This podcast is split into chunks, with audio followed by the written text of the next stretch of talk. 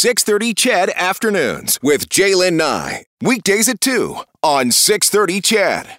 Uh, the reaction continues to come in to the news that the U.S. UCP government plans to introduce legislation that will limit the ability of municipalities to enact bylaws that are contrary to provincial public health policy and expertise. That was in a news release from the province earlier this week. It all has to do with the fact that the province has, of course, lifted its mask mandate, but the city of Edmonton hasn't.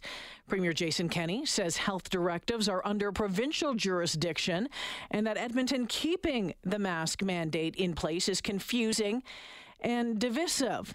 The city, meantime, Mm, we, and you've heard Mayor Sohi on the show yesterday. The city says amending the Municipal Government Act is a drastic overreach, and it's worried about what it might mean in the future. Now, late yesterday, Cathy Heron, the president of Alberta Municipalities, issued a statement on social media calling the planned amendment, quote, an unfortunate turn of events that the group was never consulted about. She goes on to say, quote, it seems like a short term political calculation that could influence long term governance decisions at the municipal level. What could it mean? Let's find out. Kicking things off today is Eric Adams. Eric is uh, vice dean and professor of law at the University of Alberta. Eric, welcome to 630 CHED Afternoons. Yeah, happy to be here. There's, first of all, I'll just say there's no way I'm going to be as interesting as the death uh, brainwaves panel. Um, so thanks for that setup. I'm, I'm, I, there's nothing I can say that's going to be you know a good lead-in for that, but I'll do my best. Well, I, I appreciate that, Eric. I appreciate that, and thanks for making the time today. You know that the premier has been talking about this for some time. When we when we saw that the uh, the city of Edmonton was keeping that uh, mask mandate in place, had talked about the fact that there was the potential that this was going to happen. Now it looks like it's going to happen. Uh, is this an overreach? Is this politics, or is this, as the premier says, trying to make things not divisive in this province? Well, it certainly hasn't worked uh, to to make things less divisive. It's uh, it's it's it hasn't. If it's if, if if that was the intention, it's already, of course, uh, failed. Um, on the political question, you know, it's it's tough to take the politics out of politics, and um, th- there hasn't been very much about uh, COVID-19 that hasn't been wrapped in politics. And as the we get closer and closer to the premier's own political fortunes uh, uh, swaying in the balance from that uh, leadership vote, um, then it's it's I think it's been especially pronounced that the political dynamics have, have had a large role to play in uh, in directing the, the province's response to, to COVID nineteen. As for what the uh, you know what's really at stake here, uh, it'll depend on your view of, of what's the role of municipal government in uh, in a province as diverse as as Alberta. I mean, I, I would have thought that um, Conservative Party is, is normally pretty alive to the idea that uh, local people should be governing uh, local conditions, and that um, when you remove power from uh, localities uh, where people experience um, the conditions on the ground and you make those laws for for them on behalf of them somewhere else, um, you can often get that wrong. And uh, so so clearly there's uh, something afoot here. Uh, I, I, mm-hmm. think um, with, with, this direction that's been announced. Well, and it's and it's interesting given the fact that during the pandemic it was the premier, it was the province uh, who who left it to municipalities to implement these mask mandates.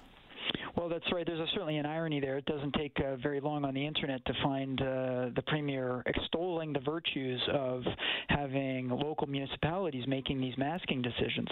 And he said that uh, at the start of the pandemic because he did not want, uh, and he had a, a political base that was pressuring him, not to have a provincial mask mandate, not to fully respond to the public health crisis. They tried to hold out as long as they could by not, uh, um, you know, putting a, a, mask mandate in place.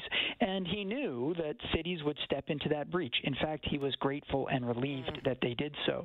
And Edmonton and Calgary really led the way, and that's understandable because the COVID-19 was having its greatest impacts in Alberta's major cities. It, it's it's it's our hospitals that are being filled up, and it's our surgeries that are being canceled, um, and it's in a city where the transmission rates uh, are potentially much higher. So, um, having been relieved that cities did this work and saying, well, of course, this is the way that it should work, uh, now the premier has done a, a 180 degree turn and says, uh, of course, we can't have any differences, and uh, we just need consistency across the province.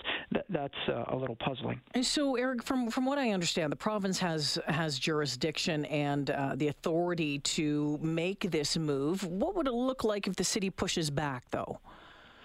Yeah, that's right. I mean, that's I think the first important point is that when our constitution got drafted, no one thought that uh, cities should have independent powers. They they are really uh, the expression is creatures of the province, and so the province can do with them as they will, uh, legally speaking. So if the if the premier decides that he doesn't want city governments to have this power or that power, um, of course he, he can do so. And and uh, we have a, a piece of legislation that says that that cities have the power to make bylaws. Um, we obviously know that that's the case. Um, but now the province is saying, well, we're going to take away some of those bylaw powers. I don't know quite the language with which mm-hmm. they'll do that, but we'll restrict the, the bylaw making power of uh, cities so that they can't contradict uh, provincial public health measures. Could, could that lead to overreach, as what Mayor Sohi has suggested? Say, you know, down the road when you know the city puts in um, a, another bylaw that the province doesn't like or wants to get rid of. Well, it's certainly uh, the precedent's been set that um, that that cities, uh, you know, will be looking over their, their shoulder more than perhaps they once were. That uh, that the, if the province thinks it has political exposure on the basis of what a city uh, does or does not do, um, you know, maybe they're prepared to move in and uh, dictate um, the, the, the city bylaw or the city response. Um, I, I, again, I I don't think that's a, a, a healthy state of, of mm-hmm. our municipal democracy when you know the choices that Edmonton make might be different than those in Lethbridge and vice versa. And that's why we live where we live. And that's why, again, we, we participate in the democratic process to elect councillors and a mayor um, that are uh, tasked with making these decisions that uh, have a direct impact on our lives as residents. Eric, I'm not sure if you can answer my next question. I'm going to throw it out there anyway, or if this is in your area of expertise. But we know that the, the Premier has said that um, is now saying that the COVID 19 vaccine mandate for health health workers should be scrapped. And he's urged AHS to take a look at it to come back with some options to lift its vaccination mandate for staff because, quote, there is no longer uh, a compelling rationale for it.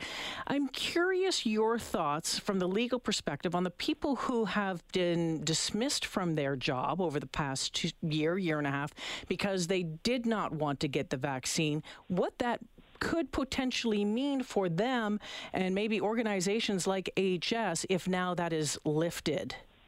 Well, I think there's lots of complicated issues on uh, on rolling back a, a, vaccine mandate, and lots of workplaces will have that uh, issue. It, it may be reasonably straightforward where people have simply been placed on long-term uh, leave, and uh, I think that's often the, has been the case. And mm-hmm. so I, I, fully expect that people on leave as a result of not uh, being vaccinated uh, in the AHS system will will now be back at work. For terminated employees, um, it's a little bit difficult to uh, put that genie back in the bottle, and I expect that as a legal matter, if you've been if you've been terminated and that termination has been upheld in the moment that it occurred, you don't now get your job back uh, because uh, a policy has uh, changed. Maybe they might to reapply for their position and be entitled to do so, but I don't think anybody who has been terminated as a result of that policy now thinks that they uh, can show up to work next week and say, as a la George Costanza, you know, don't I still work here? Um, it won't work like that. Eric Adams, sure appreciate your time in the conversation this afternoon. Let's do it again sometime, okay? Yep. Good luck with that brain study. yeah, thank you. I appreciate okay, it. Eric Adams is a vice dean and professor of law at the University of Alberta. 911. 911. 911. What's your emergency? Ah, I'm on a cruise ship. Ah, there was an explosion. Oh my God, the ship is sinking. I can't get out. There's water everywhere! We're going down! I've got a lock on your location. Stay with me. Hurry! Hurry! Are you there? Help is on the way. Angela Bassett and Peter Krause return in an all-new season of 911 on a new night. Thursday, March 14th on Global. Stream on Stack TV.